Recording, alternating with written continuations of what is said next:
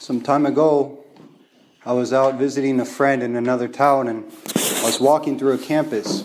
And a young man approached me and he asked me if I was a priest. And my collar on, I said yes. And he said, I'd like to go to confession. So right there, I sat him down and I began to go in the name of the Father and the Son and the Holy Spirit. And he stopped me. He goes, I don't know what that means. I was like, Well, how long has it been since your last confession? He goes, I've never been to confession. I'm not even Catholic. I don't even know if I believe in God. All right. Why did you stop me? What brought you here? And he just hung his head and he said, I'm sick of feeling empty. I'm doing so many things that people said would make me happy in life, and I'm empty. I'm sick of it, and I don't know what I should do. Today is Gaudete Sunday, a Sunday of rejoicing as we look forward towards the coming of Christ when we meet Him at Christmas. So I find it very odd that at the very day we're talking about rejoicing in the Lord, the gospel's all about morality. All of these people who are awaiting the expectation of the Messiah come to John the Baptist with one question on their lips. Three times it comes up in the gospel. What should we do? What's the connection between morality and joy? Between the question of how should I act and am I ready to meet the Lord in joy? Because the truth is, we all want to be happy. We all want to find joy in our life. And everything that we do, every choice that we make in life, is for that end. We hope it will make us happy, it will fulfill us. So, the question we can ask ourselves today is what I am doing in my life? Are the choices that I'm making filling me with joy or are they leaving me empty afterwards? And the Catechism says that man was created to know, love, and serve God in this life and to be happy with Him forever in the next life. This is both a wonderful and a terrible truth. It's wonderful that God created us for no other reason but to be with Him forever in heaven,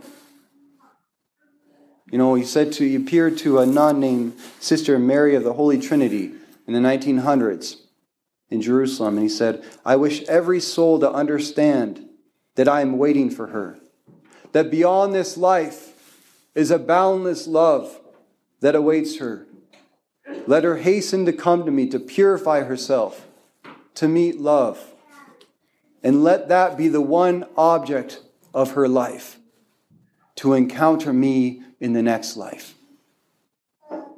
That's a wonderful truth. And the more you think about it, the more it will fill your heart with joy. But that's also a terrible truth because we're not there yet. We're still in the land of exile. And while we are here waiting on this side of heaven, the constant temptation that we face every single day of our lives is to take these desires that are made for God, that will only be satisfied in heaven, to try to satisfy them with the things on this earth right here and now that afterwards only leave us empty. That's why the question, what should we do, is so connected to Gaudete Sunday.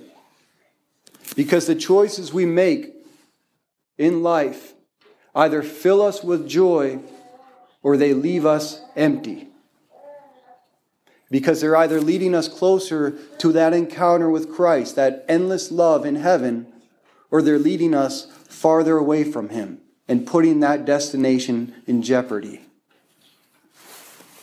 All of life is filled with moral questions. You know, I'm unhappy in my marriage. What should I do? I'm pregnant outside of wedlock. What should I do? I have same sex attractions. What should I do? So many people around me have lost faith in Jesus Christ and no longer follow the teachings of the church. What should I do? The answer to the question is always the same. Whatever will save your soul, that's what you should do. Whatever will get you to heaven where you can encounter that endless love that awaits you in Christ, that's what you should do. And when you do that, that's when your life begins to be filled with joy. But that will never be the answer that the world offers us because the world has no faith in Jesus Christ. So it has no hope in heaven or that boundless love that awaits us. And it has no fear of hell or the consequences of sin and choosing not to follow that way. Therefore, the world will only tell us save your life, not your soul. If you have a desire, satisfy it. If you have a hunger, answer it. If you're suffering, do whatever you can to alleviate yourself of it. If you're unhappy in marriage, divorce. If you're pregnant, don't want a child, abort. If you don't if you want sex without the responsibility, contraceptives. All of it just do whatever you can to save your life here and now because no one's thinking about eternity. And it's a very, and all of these things, when we follow them, that's why it's so good that we're on this side of the sexual revolution, because we've seen the devastating effects. And the, la- the last thing that America can ever brag about with all of our affluence is happiness. Stats show that we are one of the most unhappy statistically nations of people on this earth, the West, with everything that we have. It leaves us empty.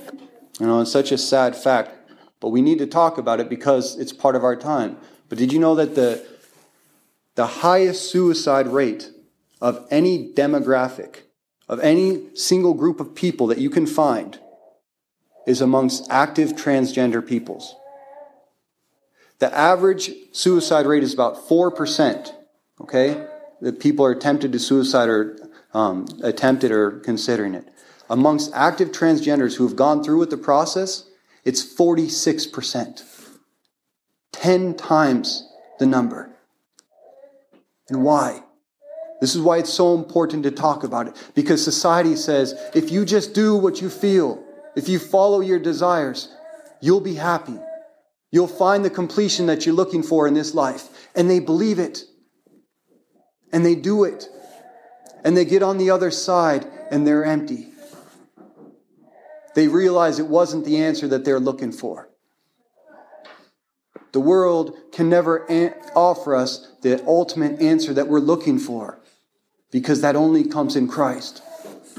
And it's only when we're living according to that desire, that end, that we can truly experience the joy that comes from living a life that is geared towards heaven. Jesus said to that nun, I wish every soul to understand that I am waiting for her. That beyond this life, a boundless love awaits her. Let her hasten to come to me, to purify herself, to meet love and let that love be the one object that determines her life. The answers of this world always fall short because they always fall short of that boundless love that is awaiting us in eternity. And only those whose moral choices are leading them towards that love will truly experience joy in this life. So I invite you on this Gaudete Sunday to make it real, to take that same question that everybody is asking in the gospel today what should I do? Ask yourself if the decisions that you are making in your life are bringing you joy or are they leaving you empty? The things that you do, the people that you're around, what you watch on TV, what you listen to on music. Is it filling you with life or is it leaving you empty? Even the food you eat, how does it affect you? Is it giving you life or is it leaving you depressed afterwards? That's how we know if what we're doing is right or wrong. What does it do to us after? That's how you know what you should do. Psalm said, Cry out with joy and gladness, for among you is the great and holy one of Israel. Nothing in this entire world can give us more reason, us Catholics, more reason if we believe it, to cry out with joy and gladness than when we look upon this altar with faith and see the great and holy one of Israel present among us, God in the flesh in the Eucharist. If you believe that, you will always have reason to rejoice, no matter what suffering you're going through, because it means you're never alone. It means that that boundless love isn't just waiting for us on the other side of heaven. It comes to meet us right here in whatever hell we find ourselves maybe going through. It is here in this church that Christ comes to you. It is here that boundless love awaits you. Hasten to come to Him, to meet that love, and make Him the one object of your life. And you will truly know what it means to rejoice.